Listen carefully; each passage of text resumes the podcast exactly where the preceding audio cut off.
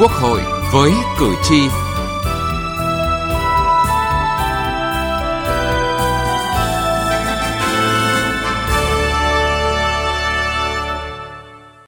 Kính chào quý vị và các bạn. Thưa quý vị và các bạn, gia đình không giống như bất kỳ nhóm xã hội nào khác. Các thành viên trong gia đình được gắn kết với nhau bằng quan hệ huyết thống, hôn nhân, nuôi dưỡng. Do đó, các mối quan hệ không chỉ dựa trên chuẩn mực về đạo đức, truyền thống mà còn có cả trách nhiệm pháp lý.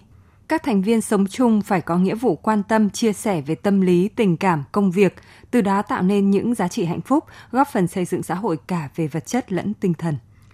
Thế nhưng theo báo cáo điều tra quốc gia về bạo lực đối với phụ nữ ở Việt Nam năm 2019 công bố mới đây cho thấy, có tới 63% phụ nữ bị bạo hành. Còn theo một báo cáo của Ủy ban các vấn đề xã hội của Quốc hội, từ năm 2012 đến hết năm 2017, cả nước xảy ra trên 139.000 vụ bạo lực gia đình, trong đó phần lớn nạn nhân là phụ nữ và trẻ em. Những vụ việc án mạng chỉ xảy ra sau một cánh cửa mà nạn nhân thường là người yếu thế, phụ nữ và trẻ em. Vâng, những con số dùng mình này cho thấy bạo lực gia đình đang là vấn đề đau lòng và là hồi chuông báo động cho toàn xã hội. Dù Bộ luật dân sự, luật hôn nhân và gia đình, luật trẻ em, luật phòng chống bạo lực gia đình 2007 đều đã có những quy định về vấn đề này. Làm thế nào để phụ nữ trẻ em đều được sống trong mái nhà yêu thương của mình? Chương trình Quốc hội với cử tri hôm nay đề cập nội dung này.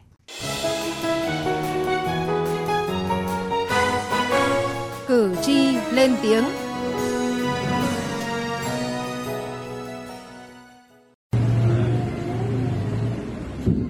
Những hình ảnh dã man xuất hiện trong đoạn video clip hơn 3 phút đăng tải vào cuối tháng 6 vừa qua trên nhiều trang mạng xã hội, khiến không ít người phải dùng mình vì tính côn đồ của đối tượng. Nội dung trong clip quay lại cảnh bé gái bị người đàn ông chỉ thẳng tay vào mặt chửi bới. Dù em không kháng cự, nhưng đối tượng liên tục ra những bạt tai khiến em khịu xuống. Chưa chịu dừng lại, người đàn ông tiếp tục bắt đứa trẻ tội nghiệp phải đứng dậy, rồi dùng tay kẹp cổ, sách bé dí vào tường, chân cách đất 20 đến 30 cm.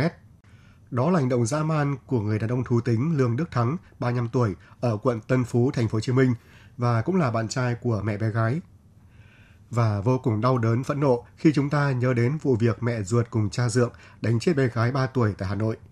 Những tra tấn dã man như thời Trung Cổ của Nguyễn Minh Tuấn, 31 tuổi, chú Nguyễn Đình Triều, phường Lê Đại Hành, quận Hai Bà Trưng và Nguyễn Thị Lan Anh, 29 tuổi, trú tại thôn Võng La, huyện Đông Anh đối với cháu bé, khiến bà ngoại cháu vô cùng phẫn uất. Cắn chổi inox kia rồi. Thì nhau thúc vào cổ con bé chồng thúc vợ thúc thì làm sao mà sống được chứ? Rồi cái đùi gối của cháu bắt quỳ lâu ngày là nát hết hai đùi gối. Kim châm đầy người vết béo béo của mẹ. Rồi là hai cái thái dương này cái thằng cái thằng ấy nó đấm lõm hết cả. Thực ra là cô là một người mẹ nỗi niềm của cô, của cô đau đắng như thế nào? Nhưng mà phải yêu cầu đưa ra xét xử một cái mức khung hình cao nhất dành cho hai đứa này.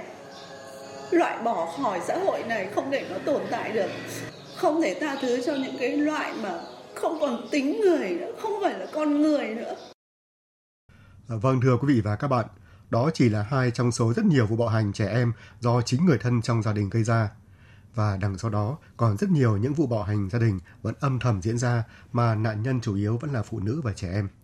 Theo kết quả điều tra quốc gia về bạo lực đối với phụ nữ Việt Nam năm 2019, được Bộ Lao động Thương binh và Xã hội phối hợp với Tổng cục Thống kê và Quỹ Dân số Liên Hợp Quốc thực hiện trong năm 2019 và công bố vào ngày 14 tháng 7 vừa qua tại Hà Nội, thì cứ 3 phụ nữ ở nước ta có gần 2 người bị ít nhất một hình thức bạo lực thể xác, tình dục, tinh thần và bạo lực về kinh tế.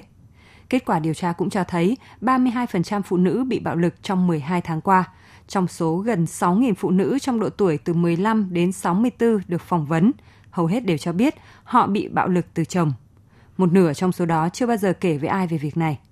Theo bà Nguyễn Thị Hà, Thứ trưởng Bộ Lao động Thương binh và Xã hội, sau gần 10 năm kể từ cuộc điều tra lần thứ nhất, các kết quả thu được cho thấy sự im lặng, kỳ thị của cộng đồng là những rào cản khiến người bị bạo lực không dám lên tiếng hoặc tìm sự giúp đỡ. So với cái điều tra năm 2010 thì điều tra lần này được mở rộng hơn về quy mô với tổng mẫu gần 6.000 người ở độ tuổi từ 15 đến 64 và tại 500 địa bàn của 63 tỉnh thành phố.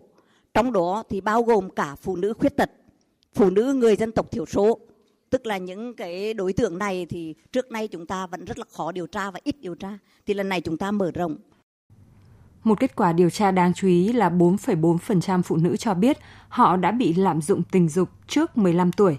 Trong khi đó, phụ nữ khuyết tật bị các hình thức bạo lực do chồng gây ra cao hơn so với những người phụ nữ khác. Bạo lực gia đình cần sự nghiêm trị của pháp luật. Đó là ý kiến của nhiều người dân về thực trạng này. Trường hợp này rất là nhiều. Xã hội bây giờ nó diễn ra là đánh đập phụ nữ mà coi như là gần ngay chỗ nhà tôi là đi đã đi bồ bịch xong về coi như là còn đánh đập vợ con. Cần phải lên tiếng không để chịu áp lực nhiều thế. Phải cần phải lên tiếng mà coi như là để kêu gọi mọi người coi như là bảo vệ mình. Những cái hình ảnh mà gia đình bạc đãi với con cái hoặc là chồng đánh vợ thì nói chung là một người dân thấy những cái hình ảnh bạc đãi như thế thì ai cũng có những cái bức xúc. Đã tuyên truyền vận động rồi mà mọi người vẫn chưa hiểu vẫn cố tình bạo lực hành à, hành hạ vợ hoặc là đánh con cháu phải đi viện thì những cái hành động ấy là cần lên án và phải điểm mặt chỉ tên.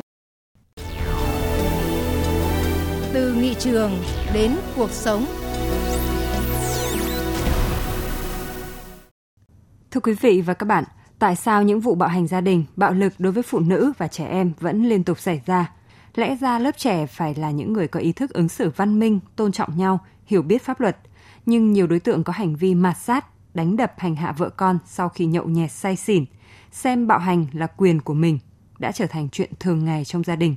Theo bà Nguyễn Lương Thiện, giáo viên trường Trung học phổ thông Đinh Tiên Hoàng, Hà Nội, quan niệm sai lầm coi mình là nhóm yếu thế của phụ nữ đã dẫn đến tình trạng bạo lực gia đình. Một số các cái nhóm phụ nữ vẫn luôn coi mình là nhóm yếu thế, vẫn luôn cho rằng mình người chồng của mình ấy có quyền hành xử với mình như thế. Đấy chính là một trong những nguyên nhân cho nên là những cái nhóm yếu thế những cái người à, mà quan niệm sai thì cuộc mình nghĩ là phải có những cái à, làm thế nào tác động vào cho người ta nhận thức ra được đã. Theo Sở Văn hóa và Thể thao Thành phố Hồ Chí Minh, 10 năm qua, toàn thành phố có hơn 1.800 vụ bạo lực gia đình. Đáng chú ý, số nạn nhân nữ trong các vụ bạo hành chiếm tới 86%. Thủ đoạn có xu hướng ngày càng tinh vi và nguy hiểm. Trong các loại bạo lực gia đình, bạo lực thân thể chiếm hơn 60%, bạo lực tinh thần chiếm hơn 30%. Luật sư Nguyễn Văn Hậu, Phó Chủ tịch Hội luật gia Thành phố Hồ Chí Minh đánh giá. Tôi cho rằng những cái nguyên nhân sâu xa đó, đó là cái sự bình đẳng giới chúng ta rất là hạn chế.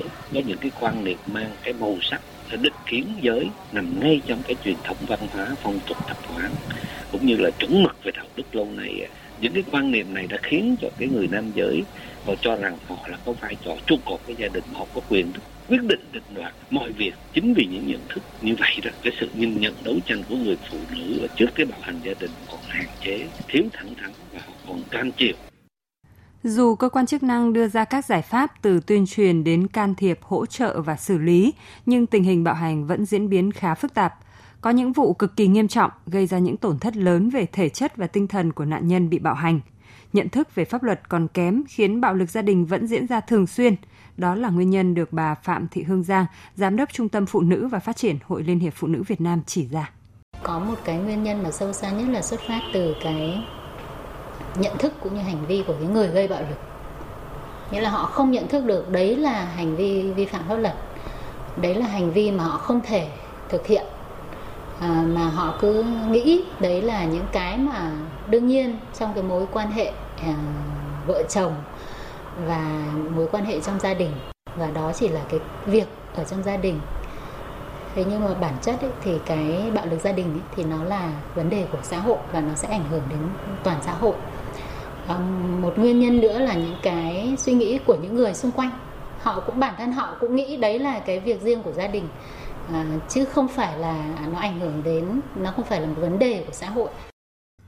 Vâng thưa quý vị và các bạn, bạo hành là tội ác và sự im lặng là sự tiếp tay cho tội ác. Vì vậy đây không còn là vấn đề riêng của từng gia đình. Bạo lực gia đình đã trở thành vấn đề của toàn xã hội. Biện pháp nào chặn đứng vấn đề nhức nhối này để không còn cảnh những đứa trẻ bị hành hạ, những phụ nữ bị đánh đập?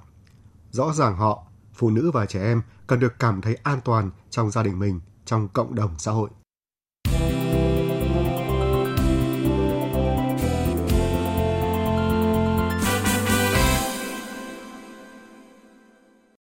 Thưa quý vị và các bạn, Những mái ấm gia đình giờ đây dễ đứng bên bờ vực tan vỡ khi một nghiên cứu đã chỉ ra cứ ba cặp đôi kết hôn thì có một cặp sẽ ly hôn. Ở Việt Nam có một ngôi nhà được gọi là ngôi nhà bình yên để các chị em có thể lánh nạn và phục hồi sau những vụ bạo hành. Nhưng đó chỉ là mái nhà tạm, ngôi nhà mà những phụ nữ luôn ao ước được sống là mái ấm của chính họ với sự yêu thương của người thân. Bạo lực gia đình không chỉ gây ra những nỗi đau cho gia đình và xã hội mà còn có những tác động nghiêm trọng lâu dài đến thế hệ trẻ. Đại biểu Hoàng Thị Hoa, Phó chủ nhiệm Ủy ban Văn hóa, Giáo dục Thanh niên, Thiếu niên và Nhi đồng của Quốc hội cho rằng khi có luật thì cái việc phòng chống bạo lực gia đình ấy thì ngày càng tốt hơn. Nhưng trong cái quá trình phát triển đất nước và trong quá trình hội nhập quốc tế thì chúng ta thấy rằng cái vấn đề bạo lực gia đình nó còn diễn biến phức tạp. Cái tình trạng bạo lực gia đình nó ở nhiều cấp độ khác nhau và có nhiều những cái vấn đề rất trầm trọng. Gần đây chúng ta thấy có nhiều cái vụ bạo lực rất đau lòng. Thì làm thế nào để giảm thiểu cái này? Đấy là một cái nội dung mà cả hệ thống chính trị chúng ta phải đặt ra.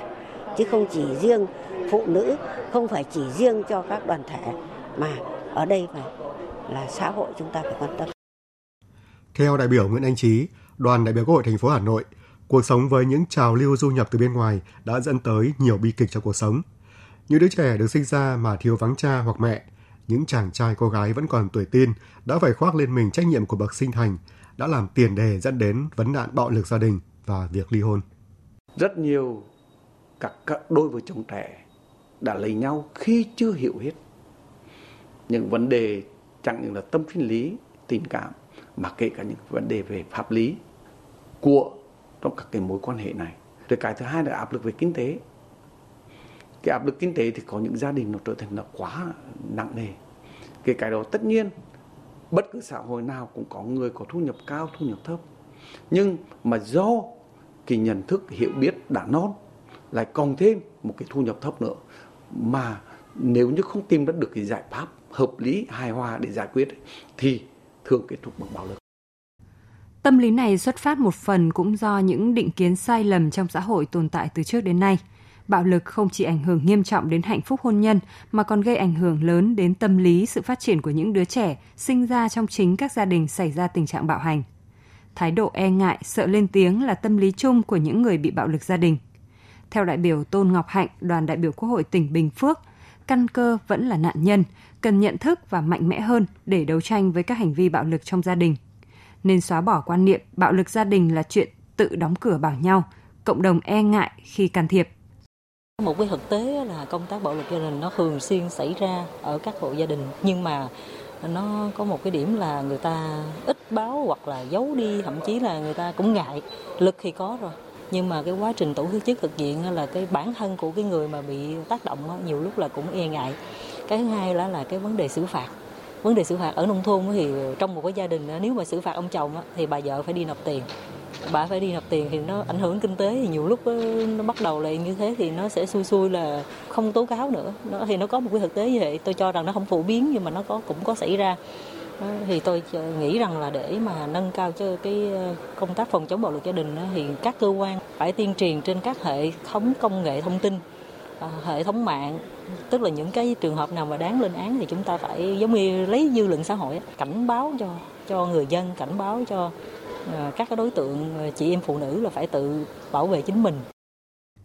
Đại biểu Bùi Sĩ Lợi, Phó chủ nhiệm Ủy ban các vấn đề xã hội của Quốc hội cho rằng luật trẻ em, luật phòng chống bạo lực gia đình hoàn toàn là những cơ sở vững chắc về hệ thống pháp lý để các đơn vị có trách nhiệm phát huy tối đa sức mạnh của mình. Vấn đề là trách nhiệm của cơ quan thực thi pháp luật cần xử lý nghiêm đến nơi đến chốn theo đúng quy định. Vừa qua là Quốc hội bàn rất nhiều về các cái câu chuyện là xét xử về bạo lực gia đình, xâm hại tình dục trẻ em, cưỡng bức trẻ em. Đấy chính là những cái bài học. Và tôi nghĩ rằng là đây là một cái đạo luật cần phải được tăng cường kiểm tra, giám sát và nâng cao cái tính hiệu quả trong xã hội. Mà vấn đề đặt ra của luật phòng chống bạo lực gia đình đó chính là tính tuân thủ pháp luật và cái việc thực hiện nghiêm minh cái luật phòng chống bạo lực gia đình. Và đặc biệt là phải đưa ra xét xử công khai, minh bạch các cái vụ vi phạm về bạo lực gia đình và phải xử lý một cách nghiêm minh. Do vậy, vấn đề bạo lực gia đình, đặc biệt là xâm hại đến quyền trẻ em, chỉ có thể được đẩy lùi bằng cách nâng cao nhận thức, hành động của tất cả mọi người. Và song song với đó, nạn nhân bị bạo hành cần mạnh dạn tố cáo để có thể tìm lối thoát. Kẻ quen hành xử bằng bạo lực cần hiểu rằng phải từ bỏ thói hành xử vô văn hóa để không tự phá vỡ chính gia đình mình và không trở thành đối tượng phạm pháp. Nghị trường bốn phương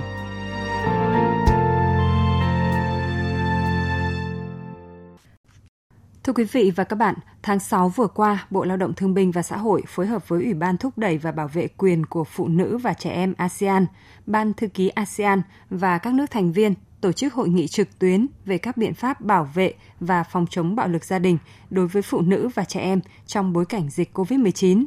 Đây là những khuyến nghị có thể tham khảo để công tác phòng chống bạo lực gia đình được thực hiện tốt hơn. Bạo lực đối với phụ nữ và trẻ em vẫn là một trong những vi phạm về quyền con người phổ biến nhất trên thế giới hiện nay và những tác động tiêu cực của bạo lực gây ra đối với những nạn nhân, gia đình và cộng đồng là vô cùng to lớn. Kết quả điều tra đánh giá các mục tiêu về trẻ em và phụ nữ Việt Nam năm 2014 cho thấy khoảng 2 phần 3 trẻ em từ độ tuổi 1 đến 14 tuổi đã từng trải qua một số hình thức kỷ luật bằng bạo lực tại chính gia đình của mình. Theo báo cáo của chính phủ Việt Nam, hàng năm có tới hơn 2.000 trường hợp xâm hại trẻ em, trong đó 75% các trường hợp là xâm hại tình dục. Trên toàn cầu, những kinh nghiệm đến nay cho thấy hình thức bạo lực này chưa được báo cáo đầy đủ mà trên thực tế còn phức tạp hơn nhiều. Còn tại Việt Nam, 48% trẻ em tham gia khảo sát gặp áp lực do bị mắng, 32% số trẻ em cảm thấy bố mẹ không gần gũi quan tâm trong thời gian này. Tổng đài Quốc gia Bảo vệ trẻ em cũng đã nhận được nhiều hơn những cuộc gọi tư vấn hoặc đề nghị can thiệp có liên quan đến bạo lực trẻ em và phụ nữ. Ngôi nhà bình yên của Trung tâm Phát triển Phụ nữ cũng chia sẻ về số lượng gia tăng 50% các cuộc gọi đề nghị can thiệp hỗ trợ vì bạo lực gia đình so với năm ngoái. Bà Elisa Frenderson, trưởng đại diện cơ quan Liên Hợp Quốc về bình đẳng giới và trao quyền cho phụ nữ tại Việt Nam khuyến nghị. So what has been the serious problem Vấn đề nghiêm trọng là có gia tăng bạo lực phụ nữ và trẻ em, đặc biệt là trong thời gian giãn cách xã hội, giảm năng lực giải quyết vấn đề, đặc biệt trường hợp lao động nữ ngành y quá tải. Chúng tôi nhận thấy các trung tâm tạm lánh hỗ trợ nạn nhân bạo lực đã phải hoạt động 100% năng lực, thiếu nguồn lực trang thiết bị cung cấp nơi ở an toàn trong quá trình dịch COVID-19. Về lâu dài, tác động của dịch ảnh hưởng đến phụ nữ địa phương. Giai đoạn phục hồi này cần nâng cao năng lực cho nhóm này cung cấp dịch vụ, truyền thông cho nạn nhân. Một trong những vấn đề đặt ra là trong khoảng thời gian nghỉ dịch COVID-19, trẻ em cũng phải học qua Internet nên có nguy cơ xâm hại và bạo lực trên mạng gia tăng với các em. Các em có thể bị dụ dỗ chia sẻ những thông tin và hình ảnh riêng tư, nhạy cảm và có thể dẫn đến bị lợi dụng trên mạng xã hội. Hậu quả là các em có thể cảm thấy xấu hổ, mất tự tin hoặc thậm chí tìm đến việc tự tử. Theo bà Nguyễn Thị Ý Duyên, đại diện Quỹ Nhi đồng Liên Hợp Quốc, hậu quả của bạo lực không chỉ ảnh hưởng đến trẻ em và gia đình mà còn ảnh hưởng tiêu cực lên toàn xã hội. Thời gian qua, UNICEF đã phối hợp với Bộ Lao động Thương binh và Xã hội triển khai một số chương trình về an toàn và bảo vệ trẻ em, đặc biệt là trong thời gian dịch COVID-19 diễn ra. Trong thời gian tới, UNICEF vẫn tiếp tục mong muốn được phối hợp cùng với các cơ quan để thực hiện một số những giải pháp. Chúng tôi thực hiện một cái khảo sát rất nhanh về tình hình bạo lực ở trẻ em và phụ nữ trong một số tỉnh thành ở Việt Nam. Chúng tôi cũng hy vọng là những thông tin từ cái khảo sát nhanh đó cũng thể giúp chúng ta có được những can thiệp trên toàn quốc. Và bên cạnh đó là với cái chiến dịch truyền thông trái tim xanh thì chúng tôi sẽ hợp tác cùng với tất cả các tổ chức để tiếp tục truyền thông, nâng cao nhận thức của mọi người về những cái nguy cơ bạo lực trẻ em và phụ nữ cũng như là những cái biện pháp cần thiết phải được thực hiện trong thời gian tới để phòng ngừa và can thiệp phù hợp, hiệu quả Quý vị và các bạn vừa nghe những khuyến nghị để công tác phòng chống bạo lực gia đình được thực hiện tốt hơn. Nội dung này cũng đã kết thúc chương trình Quốc hội với cử tri hôm nay. Chương trình do biên tập viên Thu Huyền thực hiện. Cảm ơn quý vị và các bạn đã quan tâm theo dõi.